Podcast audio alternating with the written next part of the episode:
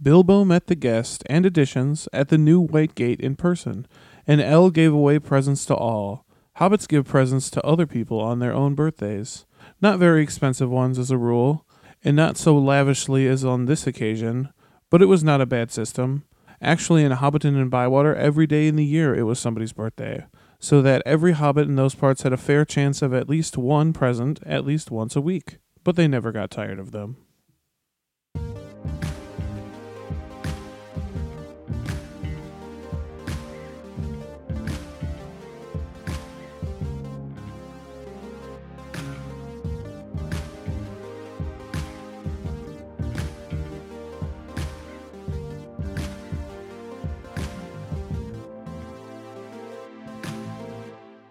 Hey, hey, hey, Tolkien ears! I'm Danny J. And I'm Joel End, and welcome back to Keep, on, Tolkien. Brr, brr, brr, brr.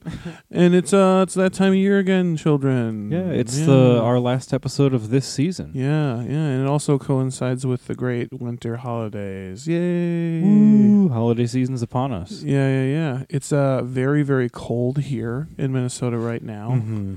I don't know. It's like negative two right now. I mean, that's not super, super cold, but it's it's bone cold outside, and it's very dark. There's no sunlight. I think that's really the worst part. That's way worse than the cold. Yeah, it's just around here. It's really uh, dark and cloudy all winter. yeah uh, sunset is at like 3 p.m and it's just it's just great guys so we're doing uh, real great with all those sun- without all the sunlight we're not going crazy at all Not at all. but anyways yeah happy holidays guys yeah yeah yeah uh, i don't particularly enjoy or understand christmas which is the holiday that my family celebrates but merry christmas anyway to you happy hanukkah as well Yeah, happy Kwanzaa, or pretty much uh, happy any other holiday that's real or imagined. yeah which are just as valid Yeah, they're all just as valid. like i said uh, we both grew up christian so we were obligated to celebrate christmas Yeah, that's what uh, we're both we're both pretty used to that. yeah that's our thing Um, but we don't want to exclude everybody, and uh, we don't want to exclude any other creeds or cultures. So we thought we'd just kind of do the theme of gifts for this episode. Yeah, because everybody in late stage capitalism society seems to agree across the board on this one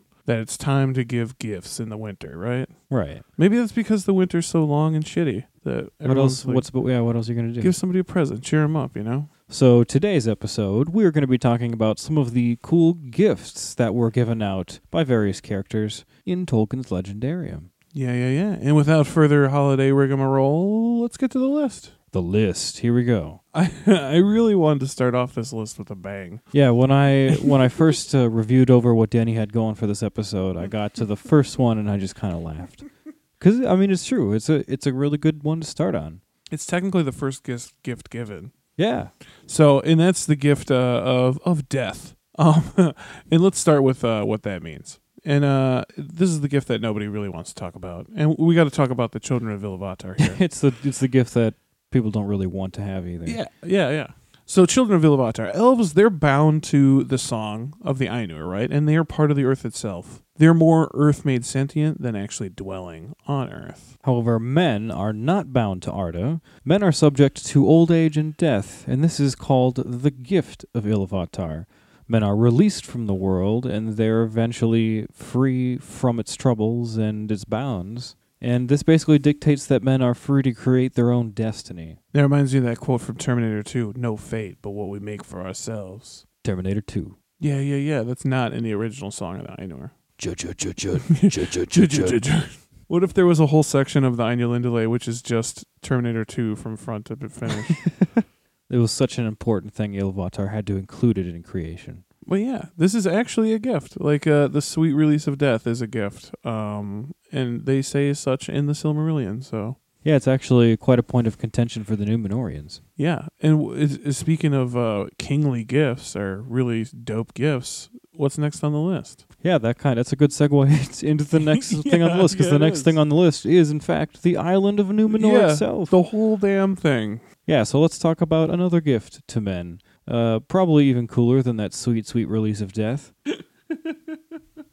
So on Numenor, in the early Second Age, the island of Numenor was brought up from the sea by the Valar as a gift for the Edain for standing with the elves against Morgoth in the War of Wrath at the end of the First Age. Yeah, so the greater part of those Edain who survived the defeat of Morgoth journeyed back to the island, sailing in ships provided and steered by the the Teleri elves. Yeah, and the migration took 50 years, and it brought between 5,000 and 10,000 men, women, and children. Yeah, I know it's kind of a big gap. You know, it's like fifty or hundred percent. You know, Mhm. but th- these are the numbers we have. Yeah, it's, A, yeah. it's a fictional thing. so- Yeah. And uh, well, these Numenorians were also uh, as part of this whole gift of a new island uh, and new a new start. Basically, is their gift. They were uh, granted the lifespan three times of that of average men. Yeah, while most Numenorians lived around 350 years, some of the royal kindred could actually live for over 400 years. That's pretty crazy. Yeah, and just a fun fact that resulted in older age of adulthood, around 25 years in Numenor. So, for a long time, Numenor remained friendly with the elves, both of Eressëa over in Valinor and of the ones back on Middle Earth. And we've got an excerpt about this. Then the Edain set sail upon the deep waters, following the star, and the Valar laid peace upon the sea for many days, then sent sunlight and a sailing wind, so that the waters glittered before the eyes of the Edain like rippling glass, and the foam flew like snow before the stems of their ships. Setting their course toward the star, the Edain came at last over the leagues of sea, and saw far the land that was prepared for them Andor, the land of gift, shimmering in a golden haze. Then they went up out of the sea and found a country fair and fruitful, and they were glad. And they called that land Elena, which is starwards, but also Anadune, which is westerness, or Numenore in the High Eldarin tongue. This was the beginning of that people that in the grey elven speech are called the Dunedain, the Numenorians, kings among men. Yeah, yeah, and that yeah, that's I think that's like the coolest gift ever given. Yeah, so I mean, really, they got more than just an island. They got like extended lifespans. Yeah, it was, it and- was part of a package. yeah. it was a real, it was a pretty sweet package. Yeah, this is a gift. And uh, believe it or not, segue into the next uh, one on the list here. It's not the first time that a country's been given as a gift in Tolkien. I had never even thought about that Yeah. till the- just now. That's a great segue. Yeah, we're about to talk about another whole ass country that was given as a gift. And that, of course, is the country of Rohan. That's right. And uh, third, so uh, a little bit of background on what uh, you know what Rohan actually is is in Third Age twenty five ten, an Easterling tribe uh, named the Balak. Is that right? I think so. Balak. Uh, They invaded. Bal- Balkoth? Balkoth? Yeah, Balkoth. So the Balkoth invaded the northern parts of Gondor and they forced Gondor's army back. Yeah, the northern men of Ravanian at the time, who were now called the Eothed, they rode to the aid of Gondor and turned the tide of the battle of the field of Celebrand, defeating those Easterlings. Yeah, and as a sign of gratitude, the uh, current steward of Gondor, Kirian, gave the depopulated province of Kalanardun to the Aothade, and they established the realm of Rohan with Errol the Young as their first king. Yeah, a permanent alliance between Gondor and Rohan was established after that. Yeah, that, that's really what established that. Uh, That bond, yeah, That they, bond. they That- swore an oath too at that moment. hmm yeah, so in the years to come, Gondor had to contend with constant invasions of orcs and Haradrim and Ithilien, and the corsairs of Umbar raiding the southern coasts, while Rohan was assailed by the Dunlendings and the Easterlings. And uh, during that entire time, the only aid that really came to the two kingdoms was from each other. Yeah, that was pretty much they were they both had their backs they're fighting back to back. Essentially, they're really trying to just keep uh, enemies off from all sides. All right, moving right along the list. Let's talk about uh, a, a set of gifts, and these are uh, in the the Lord of the Rings, right? Yeah, so this will take place towards the end of the Fellowship, right? Yes, yes. When they're going through Lothlorien and they get the gifts of Galadriel. Of course, we've got to talk about the gifts of Galadriel. They're so Yeah. important. yeah, and uh, I picked uh, the most important ones out of the bunch. Yeah, because that, that'd be kind of a lot to go through. Yeah, I didn't want to go through all nine of them, so I picked uh, oh, I think three. But yeah, the uh, so let's get into some of the important ones. The chief one, in my opinion, being uh, the gift she gives to Aragorn, which is uh, the Elisar, also known as the Elfstone. So, yes, Galadriel gives Aragorn the Elf Stone, and that is a green gem that was actually made back in Valinor, and it contains the light of the sun. And all who look upon it see things that are old, but uh, anew. And the stone was brought to Middle Earth by Gandalf himself, or at the time called Olorin, as a token to show that the Valar had not forsaken man. Yeah, and uh, he gave the gem to Galadriel and made the following prophecy: "It is not for you to possess. You shall hand it on when the time comes." For before you grow weary and at last forsake Middle earth, one shall come who is to receive it, and his name shall be that of the stone. Elisar he shall be called. Some of those sweet Gandalf prophecies. Yeah, yeah. And that, of course, is when Aragorn takes the name Elisar and is known as that from pretty much then on. Yeah, and the uh, Elfstone becomes an heirloom of the House of Telkantar. So presumably just, you know, went on to survive into the Fourth Age. Mm-hmm. So uh, another one of the gifts of Galadriel I wanted to touch on is the file that is gifted to Frodo. Yeah, yeah. Um, in this file is uh, within it is caught the light of the star Earendil, which we know from our first age history is actually just a dude named Earendil, son of Tuor, with one of the Silmarils attached to his head. which really, really means that that light that's shining from his head is actually Light of the trees. light of the trees. Boo, boo, boo, boo, boo, boo. But uh, the method by which this light is captured in the file is uh, not specifically explained, and it actually was the cause of a huge debate in our book club a week or two ago. Oh yeah, it was pretty. It was pretty rough. Uh, it got really it heated. got heated. Um, w- yeah. Do you want to explain the two sides? So th- okay, so there are there were basically two arguments going on. Um, so one of the people in our book club brought up that she was under the impression that the light of Earendil was caught in the water of her fountain, Mm-hmm. which is explained in the text Mhm. explicitly. hmm And then she assumed that it was that water that was scooped into the file, and it was the water within the file that gave off that light. Yeah, but I have a theory because like that sounds kind of goofy to me. I so the, the the vial is made of crystal, which is like it's a, it's a craft of gemsmiths, right? Right. And the Noldor are known, like we just talked about the Elisar, right? Is another thing that it has. specifically, yeah, specifically made by Noldor. Yeah, made by the Noldor, and it captures the light of the sun, right? Mhm. Um, you know, just shit like that. The Silmarils do that too. Uh, These are all crafts of the Noldor, so I assume that the light was captured within the crystal vial itself. And the waters, I'm not saying the water's not for nothing. It's it's a cool bonus to have. I'm sure it has virtue of its own.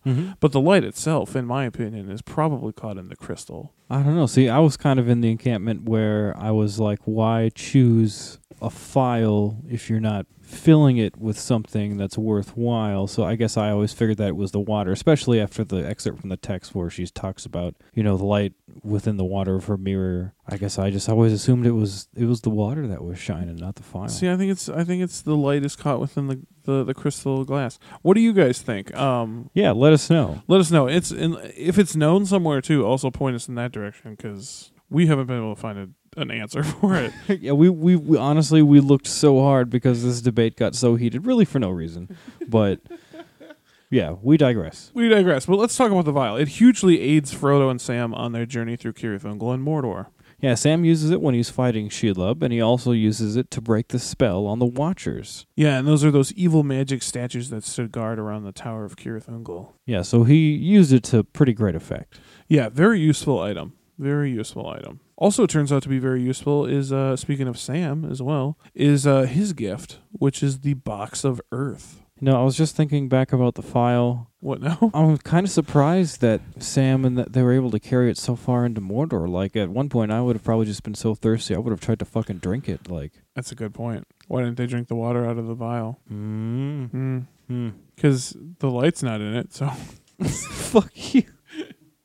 That's how we know. That's how we would have known who who was right if, they, would have would've drank, it. God Yep. damn it. damn it! Oh, but yeah, moving on to- to, s- moving on to Sam's gift. Sam's gift is a good one. Yeah, this is one of my favorite gifts that she gives, and yeah, that's the box of Earth, and uh, she was given to Sam. Um, it's, uh, it was given to Sam in honor of Sam and Galadriel's mutual love of things that grow. Yeah, she gave him a small unadorned box of dirt from her own garden, and there was also a small seed in there. And it turns out later that that was actually a friggin' Malorn tree. Yeah, and Sam plants this, the seed of this Malorn tree, in place of the old party tree, which, as we know from the scouring of the Shire, ends up uh, it ends up being destroyed. Destroyed. Yeah, when the evil men come take over the Shire. yeah. yeah, And- but there's a lot of symbolism in that, with the tree growing back even bigger than it was before, and just like him carrying that box. It's, so yeah, so the the box of Earth was a really cool gift for Sam. yeah, it's one of the things he carries like all the way through Mordor and doesn't lose. Mm-hmm. Yeah. Um, so let's talk about another gift of Galadriel, and this one's actually uh, I didn't know it was as significant as it was until recently. Yeah, this one's really cool. And we're talking about the three strands of hair that Galadriel gave to Gimli. Yeah, and it's highly, highly uh, significant because uh, it's a, it's actually a, um, a significant, a symbolic token of peace between the Eldar and the Nalgrim. That the uh, you know it, they their relationship had gotten so tumultuous Yeah, it had been sour for, for thousands a while. of years yeah, at this point. for a while. Yeah, for ages, uh, since the first age, it's been it's pretty Mhm. sour. Like, Yeah. they never really got off on the right foot to begin with. Like, they had a mutual understanding when they had a mutual enemy at first, but then things got way out of hand. So, Yeah, yeah. it's been like that for a long time. So let's talk about why is it so significant. So Galadriel's magic ass hair, careful with that hyphen, has uh, within it the mingled light of the two trees. Yeah, and this concept that her hair alone could capture the light of the trees drove Feanor crazy, and three separate times he begged Galadriel for just a tress of her hair, and she refused him even one single strand every time. She was just like, hell no. Yep. On three separate occasions. Nope. Yeah, and then now consider the animosity between elves and dwarves, right? Mm-hmm. And how Feanor couldn't even get one strand of hair, and then she's just like, oh, sure, dwarf. Here's three. Here's three. yeah. I'm here's sure three. Feanor's probably rolling in his grave. Oh yeah. Feanor's pissed. He's just a pile of ashes somewhere though. Fuck he that he guy. kind of cremated himself. He he did. He kind of like poofed and just like flew up into the air. Self cremation. What that would be so cost efficient if we did that. We just all burst into flames when we died. That would be really s- that would be really Yeah, efficient. that'd be sweet. no more burials. No more awkward like open casket funerals or Yeah, anything yeah, like yeah. that. Just like, poof. Oh. "Oh." Into yeah, up into the sky, the ashes float. so yeah. So back to these three these three hair strands. Yeah, so after the War of the Ring, Gimli sets them in stone, and they become an heirloom of his house. It's kind of like a Silmaril oh. 2.0. Yeah, it's really, uh, yeah, dude. It's like it's like Light of the Trees, third like tertiary Light of the Trees. You know what I mean? right. Yeah. Caught in her hair, set amid a stone. But I like how this time it's three strands of hair set amid one stone instead of light set amid three stones. Mhm. Yeah, Kind of cool. it's cool. Yeah, so it's essentially like Silmarils for the dwarves. Yeah, and it, be- yeah, it becomes an heirloom of Gimli's house from then on, which is pretty cool. That's that's a hell of an heirloom Yeah. because that means his house has that now and the Arkenstone, right? Because that's uh, Durin's folk over there in Erebor. Well, his house because he moved to um he started the Helm's Deep community. Remember Okay. after the war, uh, Gimli started like uh, I guess a- when I'm thinking houses, I'm thinking of the seven main houses of the dwarves. Oh, no. because no. uh, Gimli falls under the same. They're all Longbeards. yeah, yeah, yeah. I, I guess think- maybe that's what I was thinking. Yeah, I think he meant like House of Gloin, essentially. Gotcha. That makes more sense. Yeah. But hey, those Longbeards though, Hell yeah. they're apparently rich as fuck. Yeah, they are. they really are. Yeah, we found that. Did I share that article? I know I sent it to you. Oh, about the horde of smog. Yeah, it's like 20 times the uh, GDP of the whole world or whatever. Yeah, yeah. Yeah. Well, a cou- well, one time we hypothesized we weren't sure what the number was, and we said it was like the GDP of a country. No, Oh, it's, no, it's way more than the it's whole like ten GDP. times the GDP of the world. Yeah, it's insane. All right, so let's hop on to some other gifts here. Oh, yeah, this is Joel's favorite. This is well, this is an interesting one because I don't thinking back on this now. I don't know if I approve of this as a gift, Why? considering it's a sentient being. I don't know if you can really gift a sentient. It's a dog. It's a sentient. Okay, so we're talking about Huon, the Hound of Valinor, who was technically a gift. Yeah, he was a gift. So yeah, Huon, like we said, a sentient wolfhound bred by Orome in Valinor, bred for a single purpose, i.e., hunting Right. and companionship. And this guy, they call him a Hound because he is huge. He's huge. It says he's the size of a small horse. yeah, because uh, humans and elves can actually ride him, ride on his back. Yeah, and he's like the greatest hunting dog, like literally ever. He's able to kill wolves with a single move, you know, like neck snap, Yeah, dude. Yeah, it's like some John Wick shit. John Wick style. Just- yeah. He was given to uh, Celegorm, son of Feanor, as a gift from Orome himself during the Years of the Trees. Ormo be, Orome being the Hunter Valar. Yeah. And uh, Celegorm, more than the other sons of Feanor, was really into breeding hounds and hunting. So it was a pretty appropriate gift. Yeah, and that's something that they continue to do in Middle Earth after the Noldor first came back over the sea. That's just prior to the beginning of the first age. It was on one of these little hunts that the Sons of Feanor were doing that uh, Huon came across uh, Luthien And uh, at this point, he becomes an integral character in the tale of Baron and Luthien. Yeah, Huon helps Luthien rescue Baron from Sauron's dungeons, and he also fights and bests Sauron himself in wolf form. Yeah, dude, that's like one of my favorite scenes ever. Yeah, there's a prophecy that Huon could only be slain by the greatest wolf who ever walked the earth. Yeah, and Sauron says, "Oh, cool, that's like me." Yeah, and Huon just says, nah, not today, bitch. Yeah, Hell no. yeah, pins him down. Is like, "I'm gonna take your fucking skin." yeah. Huon goes on to save the lives of Baron and Luthien several times throughout the story, but as the prophecy foretells, he is eventually slain by the Great Wolf Karkaroth. Yeah, Car- he's mortally wounded, and he basically bids Baron farewell as he dies. Yeah, and then Baron dies, right? They just both die right there. And we got a, a, a fun little uh, excerpt about uh, Huon. Now, chief of the wolfhounds that followed Celegorm was named Huon. He was not born in Middle Earth, but came from the Blessed Realm, for Orome had given him to Celegorm long ago in Valinor, and there he had followed the horn of his master before evil came. Nothing could escape the sight and scent of Huon, nor could any enchantment stay him, and he slept not, neither by night or day.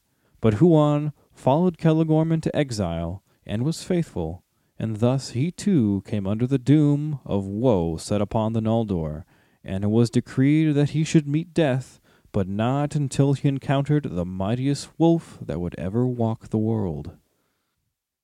Yeah, dude. Yeah, Huon's a pretty fucking awesome character. Yeah, I love Huon, man. He's great. It's he also really- gets to speak three times before he dies. yeah, too. three times. Yeah, the third time being I'm dying. Sorry, bye. yeah. yeah, basically goodbye. yeah, Huon's a, a a debatable if you can give a sentient being as a gift, but he's a cool gift. yeah, it- yeah, he's a cool character. I love him. So the next item on our list of gifts here is the Nauglamir, and this is kind of a this is gifts twice over. twice over. Yeah.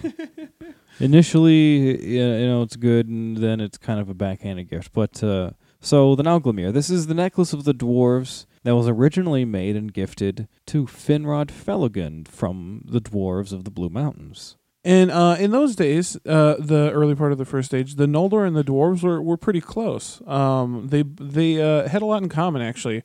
They both loved smithcraft and highly revered the Valar Aule. And by the time of the coming of the Noldor into Beleriand, in the beginning of the First Age, the dwarves were really good at metalwork. The Noldor, however, were the fucking shit at cutting and shaping of gems. So much like a Crosby, Stills, and Nash type of situation, what do we do? We collaborate. Yeah, so these dwarves and elves, they took some of the dopest gems that Fenrod had brought over from Valinor, and they set them in the dopest necklace that the dwarves could possibly craft. Yeah, and Felagund, that was like one of his prized possessions. And he Yeah. loved treasure, man. That was like he was all about treasure. But eventually, after the death of Finrod, uh, Nargothrond fell, and the Nauglamir stayed there in the Horde of Glaurung for a little bit. That is until the coming of Hurin Thalion after he was let go from Angban. Hurin comes in and he uh, retrieves the Nauglamir to again give it as a gift. Yeah, and this is not the nicest, in the nicest nature. yeah, not yeah, gift. not in Yeah. The, not in the good way of gifting. I hope nobody's planning on giving this kind of gift this holiday season. this spiteful fucking gift. so Huron makes his way to Menegroth, where he basically casts the Nauglamir down at the feet of King Thingol, and he sarcastically says that it's a gift for the safekeeping of his wife and children, who are all now presumably who are all dead now. So Yeah, he's like, "Yeah, good job. Yeah. Here's your payment." and if you don't get how hard that diss is, check out the story of the Children of Hurin. Yeah, it's pretty intense. The Nauglamir also comes heavily into the Silmarillion when Thingol decides to ensnare it and himself in the Oath of Feanor. And we all really know how that goes. Yeah. Nothing good ever comes of the Silmarils, really. Yeah. So on to another gift. Yeah, yeah, yeah. This is a, a, a very expensive gift as well. This one's fun. So uh, one of the gifts we wanted to touch on is Bilbo's Mithril shirt. Yeah, yeah, yeah. And it was actually gifted several times throughout its history. The origin of the coat of mithril rings is not wholly known, but it is said that it was pro- it was made for a young elven prince long ago, which I'm thinking might have even been a gift from the dwarves. I would think it would have to be because the dwarves were the ones. They were the Mithril guys. Yeah, they were the, not only the ones known for having mithril, but they were also the ones known for making really good mail. So Yeah. if you're making a mithril mail shirt, it was gotta probably be dwarf It was made, probably yeah. a dwarf. So Thorin Oakenshield gave the coat to Bilbo just before the Battle of Five Armies. Yeah, he had found it down in the, the Horde of Smaug. One more good, you know, indicator it's probably dwarf made. Yeah, yeah. And uh, Gandalf actually says in the Fellowship of the Ring that the coat was worth more than all of the Shire and everything in it. Which says a fucking lot. Yeah, it really does. And one thing that I didn't know uh, is that Bol- Bilbo actually loans the this coat to the Mathen House, which is a, uh little museum in Mickle-Delving in the Shire, which is the capital. And it's got like all the historical like weapons and armor and stuff like that. Um, apparently, Mathen is a word used uh, by hobbits for things they don't have use for but are uh, unwilling to get rid of. Yeah, I suppose they really wouldn't have much use of a mithril male shirt in the Shire. They don't do Yeah. much fighting. But anyway, that shit is just sitting in this little ass museum. Like I'm thinking, like National Treasure three, Nick Cage comes and steals the th- shit from the museum. Right, like do any of the hobbits there have any idea No. how expensive that like d- I don't know if any of them actually know that that mithril shirt that you have in your museum is worth more than the Shire and everything in it. Yeah, dude, and Like, like, if if any of them knew that everyone would be trying to steal that shit. yeah, or I wouldn't even be want to be around it honestly, because that's just like too much trouble's gonna follow that. thing. right.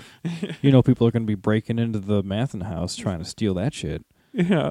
Uh, but yeah, Bilbo actually took the coat with him to Rivendell when he left, though. So it did stay in the museum for a little bit, but then he took it with him uh, after his 111th birthday. Right, because as we know, Bilbo secretly gives the coat to Frodo at the beginning of the War of the Ring, and this is what saves Frodo's life on several occasions. Yeah, two noteworthy times. Uh, uh, one is during Moria when Frodo is stabbed by an orc chieftain, and the rings of the mail are actually driven through his leather hauberk and into his flesh. Yeah, so he's got like indents of rings in his flesh. Yeah, so that's how hard he got stabbed. Uh, yeah, Aragorn just treats that wound up right away, though. yeah, pretty simple for Aragorn. And uh, during the scouring of the Shire, when Grima Wormtongue tries to shank Frodo like some punk ass bitch, obviously saves his life here too. Yeah, it actually snaps the blade right off in his hand too. Oh damn, I don't Yeah. remember that. Yeah, Yeah, so the Mithril shirt, a pretty awesome gift. awesome gift. Another awesome gift given by the same person is the sword Sting. So Sting is a sword that was chosen by Bilbo Baggins from the troll horde that they came across during the quest for Erebor. And the original user of the blade is unknown for sure, but Danny J of KOT Podcast has a theory. I have a theory, and uh, it is the theory that this is the childhood blade of Aorendil, who would have been a small boy at the time of the fall of Gondolin, which is the last known location before the Troll Horde. And it's also paired with Turgon's sword and Ecthelion's sword. Right. Why would this weird little worthless type sword be with them? No, it's because it's Aorendil's sword. It's super significant. Super significant. That's got to be it. That's gotta be it. So Sting was uh, basically a dagger or a long knife with a jeweled hilt. And Bilbo most famously uses this blade to kill many giant spiders in Mirkwood during the quest for Erebor. Yeah, and he actually names it Sting after killing his first spider with it. And uh, Bilbo gifts Sting to Frodo again, another gifting uh, uh, to Frodo before the War of the Ring. And Frodo uses Sting to great effect during the Fellowship's tough time in Moria. And we've got an excerpt about this here. Suddenly, and to his own surprise, Frodo felt a hot wrath blaze up in his heart. The Shire, he cried, and springing beside Boromir, he stooped and stabbed with Sting at the hideous foot. There was a bellow, and the foot jerked back, nearly wrenching Sting from Frodo's arm. Black drops dripped from the blade and smoked on the floor. Yeah, I think we also acquired from this excerpt that apparently the uh, Noldorian blades hold up to troll blood where some other metals do not. Yeah. Yeah, because Oh. uh, for because like when Huron, for example, his axe like whittles down from like yeah. the yeah, troll blood, It- yeah, exactly. but uh, that doesn't happen here. That's it's uh, pretty yeah, cool. the caustic troll blood doesn't affect this blade. it's pretty dope. Yeah, yeah, we know the, those uh the blades of um we talked about this uh the blades of Westerness also are Oh yeah, because Pippin kills one right. kills a troll with it and it doesn't eat the blade. So later, Sam uses Sting for many cool things, including making Shelob fuck the fuck off. Yeah, f- yeah. He, he he fucks her up good with it. He s- shoves it up her ass, and she leaves. Mm. Yeah, and she she skedaddles. get on, get. Moving on, Sting was given to Sam by Frodo after the War of the Ring. One more gifting. So this is what, like the third gifting? Yeah. And then Sam actually left Sting with his daughter Eleanor when he sailed to the Undying Land. So that's another there you gifting. go. That's the third gifting. yeah, it's another gifting. But Yeah. hey, well, that's an awesome gift though. Yeah, another yeah, and it's a great fucking gift and it's very friggin' useful. Right. And uh our next gift on the list actually here's a, a sword as well. Yeah, on the subject of swords, let's talk about Anglicel, which was also a gift. Yeah, yeah. And uh Anglical's a sword and its name means flaming iron in Cinderin. Yeah, and Anglicel is one of two swords that was made by Aeol, the dark elf of Nan Elmath. Fuck that dude. Yeah, the other no, the other sword's name was uh, Angurel, uh, but that was stolen by Ael's son, Maglin, when uh, Maglin and his mother, Eridel the White, uh, ran off and tried to make it back to Gondolin. Yeah. It can be assumed that that sword is uh um wherever Maglin's ass is cuz kick, uh Tuor kicked him off the top of Gondolin. Right, yeah, I can Yeah. imagine that's wherever everything else from the sacking of Gondolin but is. that sword didn't make it into the fucking troll horde. that's true. Yeah. Why not? Cuz I it's don't not know. Arendil's. That's true. See, we we love to fantasize about how the swords of Gondolin got from the Yeah. fall of Gondolin to the Troll Horde, because that's just crazy. It's a mystery.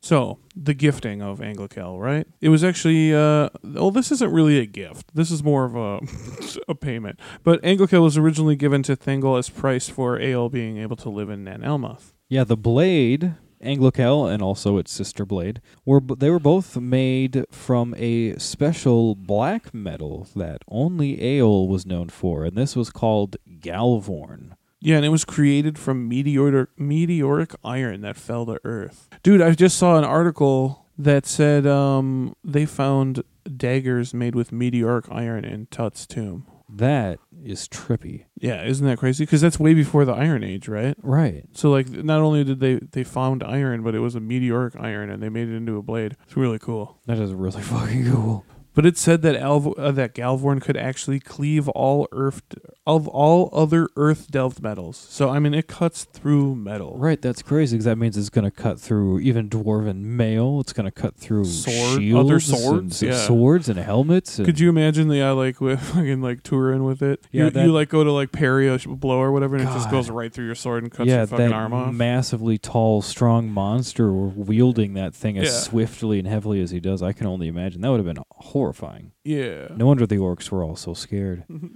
Now, during the story of the children of Hurin, when Thingol sends Beleg Cuthalion to go find his adopted son Turin, Beleg asks for a sword of worth. yeah. He s- he said it's because the orcs are coming now cl- too close and too thick for uh his for a bow only. Mm-hmm. And the sword he has is no match. No match. So uh, King Thingol basically says that you can take any save uh, the king's own sword, Aaronruth. Yeah.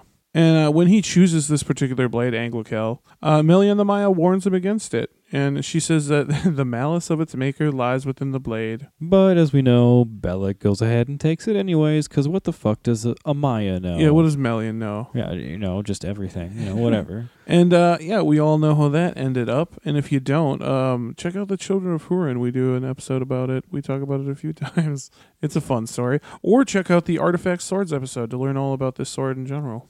But we got a uh, a fun excerpt from uh, The Children of Hurin about Beleg and Anglicel.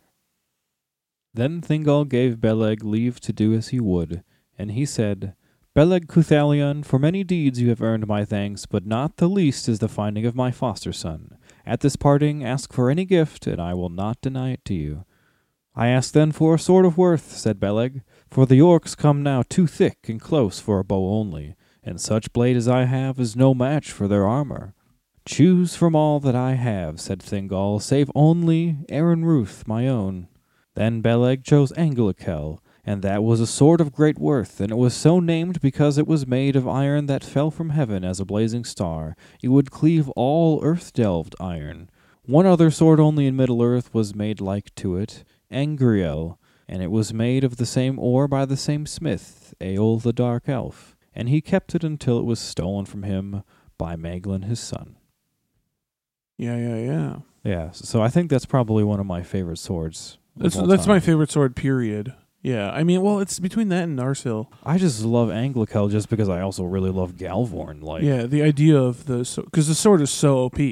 Right. If I could have my choice, I would have dwarven mail, elvish armor, and uh, Anglicel as a sword. Oh yeah, dude. or Angriel, you know. Yeah, either, or. one really. Yeah, Any Galvorn These are sword. just fucking yeah, crazy. that's why like I can't imagine if they ever did a s- Children of Hurin uh, series or anything like that. Like watching Turin fight with this blade would be absolutely crazy. That's- well, I you should. could do so many tricks with it. I think I'd actually prefer Gorthang Yeah, when it's black and yeah, when because it's all, when it's reforged glowing and it shit. glows, so it's like Yeah. the best of both worlds. yeah, Because Aeol the Dark Elf made it with Galvorn, but then the Null Dorian Smiths Like, like, upgraded improved it. it. could be Celebrimbor too. We talked about that. in Yeah, the it swords could have very episode, well too. been. Yeah. Yeah. Mm-hmm. So I think my yeah my my sort of choice would probably be Gorthang. Yeah, yeah. All right, let's get to the last gift on our list, guys. This is a cool one, not often talked about. Yeah, this is I was excited to talk about this one. So this gift we're talking about is the horn of Rohan. And the horn, uh, the horn of Rohan is a silver horn that was given to Mariatic Brandybuck by Lady Eowyn after the War of the Ring. It is an ancient work of the dwarves, actually, and uh, it ended up in the hoard of Scatha the Worm. That was after the fall of the Grey Mountains. And Scatha the Worm was actually slain by Fram, who was one of the men of the Aothad. He was actually the fourth lord of the Aothad at that time. Yeah, we were just talking about this earlier in our warm up. We did this, this is off script, guys. That story is really cool. Yeah, that story is super metal because it's all because Scatha's hoard is all It's all dwarf- dwarfish. yeah. it's all dwarfish treasure and shit. Mm-hmm. But then you've got Fram, this Aothad guy, this ma- this man, this Dane, Yeah, who comes up and kills Scatha. Do you want to tell him what he fucking does? yeah. He cl- so he claims the hoard for himself, which uh, the dwarves aren't super happy about. Not at all. And then uh, when they get all pissed off about it, he sends.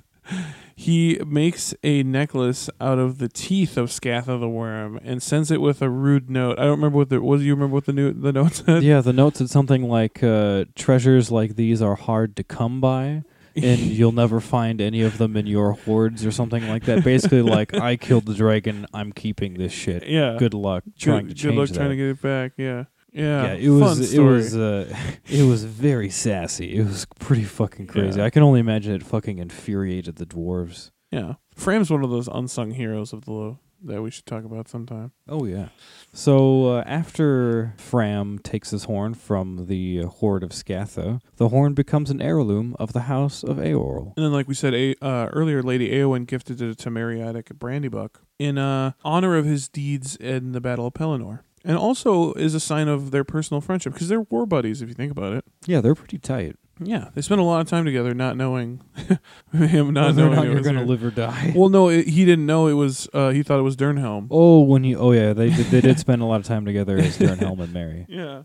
And uh, Mary uses the Horn of Rohan twice during the scouring of the Shire. Yeah, the first time is to basically raise the alarm of the Shire and get everyone awake. And he blows the Rohan call followed by the Horn of Buckland call. So Yeah, so you can also do multiple pitches on it. Apparently, yeah, yeah. yeah. yeah, he's a master with this horn. Yeah. And the second time is after the Battle of Bywater. Frodo decides to go up to Bag End and see what the fuck is the fuck up up there. And uh, Mary blows the horn when all the hobbits are marching up Bagshot Row.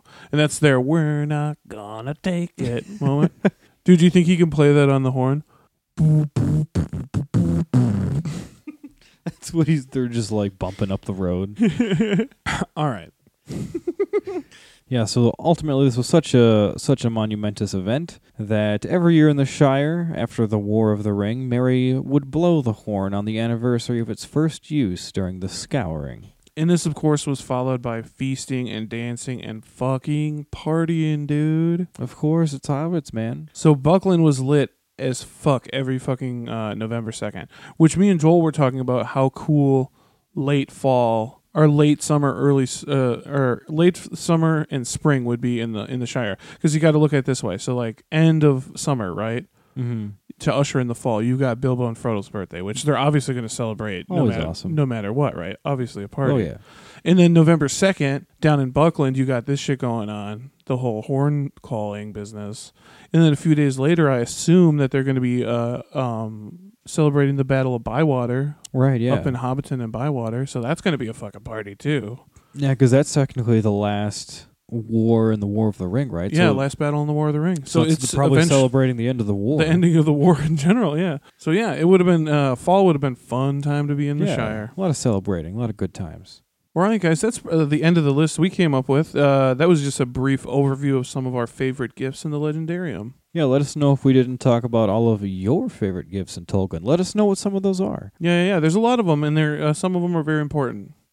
But before you go, duh, duh, duh, we have a little holiday bit for you guys. All right, yeah, and this little bit we like to we're gonna call it a KOT Christmas. Yeah, it was another collaboration with our friend and frequent collaborator Joe Vasky. Yeah, and he's the one that kicked cancer in the nuts, and uh, he's doing all right. Obviously, he's writing comedy and shit. So uh, yeah, he's back on track. But he, we uh, spent way too long writing this sketch together. So here it is, and hope you guys enjoy. 'Twas the night before Christmas, and all through the house, not a creature was stirring, except Danny and Joel, for they were recording their podcast late into the night. That was a good session, dude. I think that episode will be fine. Yeah, it's probably my fave. Talking about Morgoth and how he loved to 69. They were so full of Christmas cheer, Joel suggested they go into the kitchen and grab a few beers. Then Joel said to Danny, not even abashed, Hey man, would you like to get trashed? But Joel, it's Christmas Eve. Well, if you don't want to party, you might as well leave. when all of a sudden a window did shatter, and a brick flew in, and a shape crawled in on a ladder. Danny and Joel did loudly exclaim, Oh, what the fuck? Dude, super lame. The boys waited anxiously and stood resolute, but then broke into smile as Jolly St. Nick brushed off the broken glass from his red suit.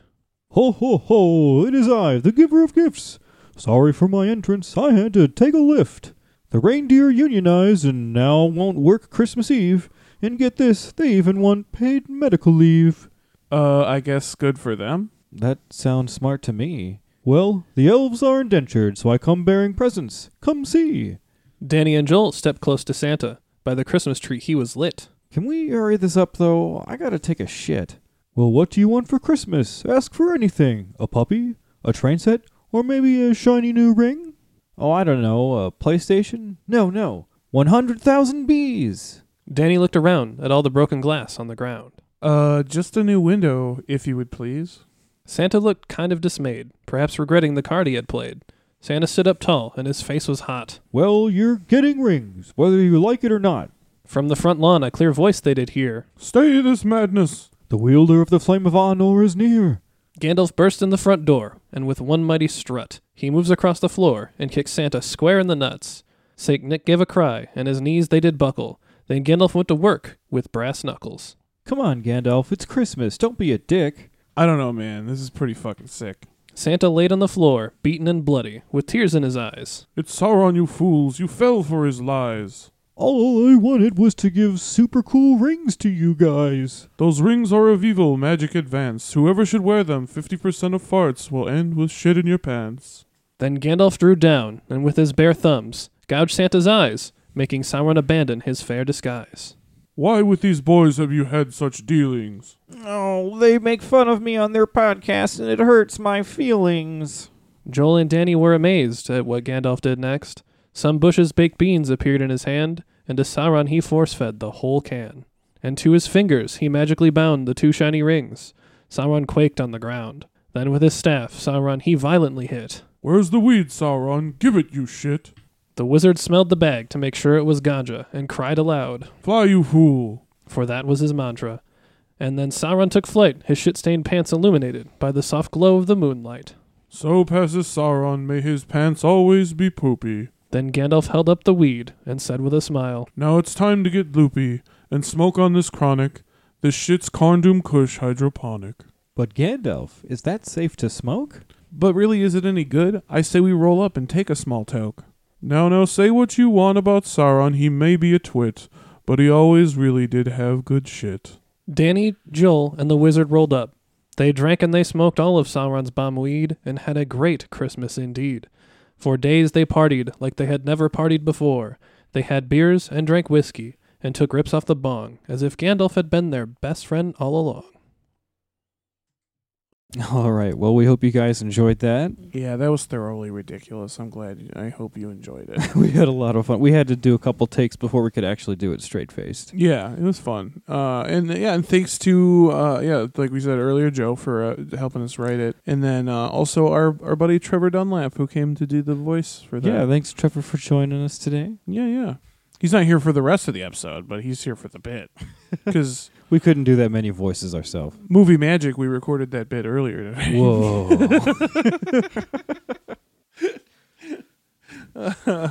But yeah, that's that's pretty much it for the uh, this year's 2019 KOT holiday special, guys. Happy holidays to everybody out there. yeah. Thanks for listening. yeah hopefully you have a great uh, season this is also the last episode of the run here Yeah. So uh, we hope you guys enjoyed it. We'll be coming back to you in the spring or the late winter. Y- well if you're from minnesota it's late winter but yeah spring for everybody else yeah so probably like like yeah march or april probably we're not sure yet but guys but we'll get back to you on it um and uh, yeah enjoy the holiday season and enjoy your off season without us i know we're gonna enjoy the shit out of our off season Oh, yeah, we're going to relax. but uh, as always, thanks for listening, guys. Be sure to follow us on social media. Uh, you can find us on Twitter at KOT Podcast. Yeah, and if you want to follow me personally, uh, I'm uh, at Danny J. That's J A Y K O T. And make sure you follow us on Facebook at www.facebook.com slash official keep on Tolkien. And also join the KOT talk group that's on there. You can uh, ask us and other listeners uh, direct questions. And we also uh, post some funny memes and stuff on there sometimes. Oh, yeah, it's a lot of fun. Um, also, if you're more of a visual person, be sure to follow us on Instagram at Keep On Tolkien Podcast. And then, of course, subscribe on SoundCloud or iTunes or wherever you get your podcasts at that website.com forward slash Keep On Tolkien. And uh, yeah, stay up to date on new episodes. And while you're there, be sure to give us a rating or a nice review if you like us. Yeah, if you don't like us, that's fine too, but just uh, don't be so vocal about it. um, thank you, so thank you, thank you so much for giving to the Patreon. Um, that and if you're interested in subscribing to our Patreon, it is www.patreon.com slash KOT podcast. And Patreon is a subscription service that helps to support us because KOT is a 100% DIY podcast. Yeah, the podcast ultimately it uh, comes out of our pockets to you know h- get it all put together and put it out on the air. So donations really help us so so much to make sure we can get this work done and keep at a consistent quality that you guys expect. Yeah, yeah. Think of it as you know a little tip jar. If you got, if you're like, "Yeah, those guys are cool, and I want to support them a little bit, you know, maybe do a subscription. Also, you can cancel whenever. So if you, you know, times are tough or whatever, you can cancel your subscription at any time. But while you have that subscription, you are also privy to exclusive content that uh, we record. Uh, also, kind of fucked up, but uh, that's there for you. exclusive content on Patreon. Yeah, we like to have fun with that content, so it's always kind of not safe for work. Just a little heads up. Yeah. But uh, that's about all we've got for you today, guys. Yeah, yeah, we're going to miss you in this off season. But we'll be back. Don't worry. But we'll be back, don't worry, for season fucking five. Right? Five? This Yes. Is the, yes, is forward or now? Oh God, Yes, season five. Se- season five. Yeah, we'll be back for season five, guys. We've been renewed. We We got the green light we from green, Netflix. yeah, we got our Netflix green lighted us. Uh, we called them up. But yeah, I've had a lot of fun today, guys. Uh, I'm Danny J. and I'm Joel N. And as always. Keep, Keep on, on Tolkien. All right, and Tuluva. That was a It's unique. that was an adventurous one.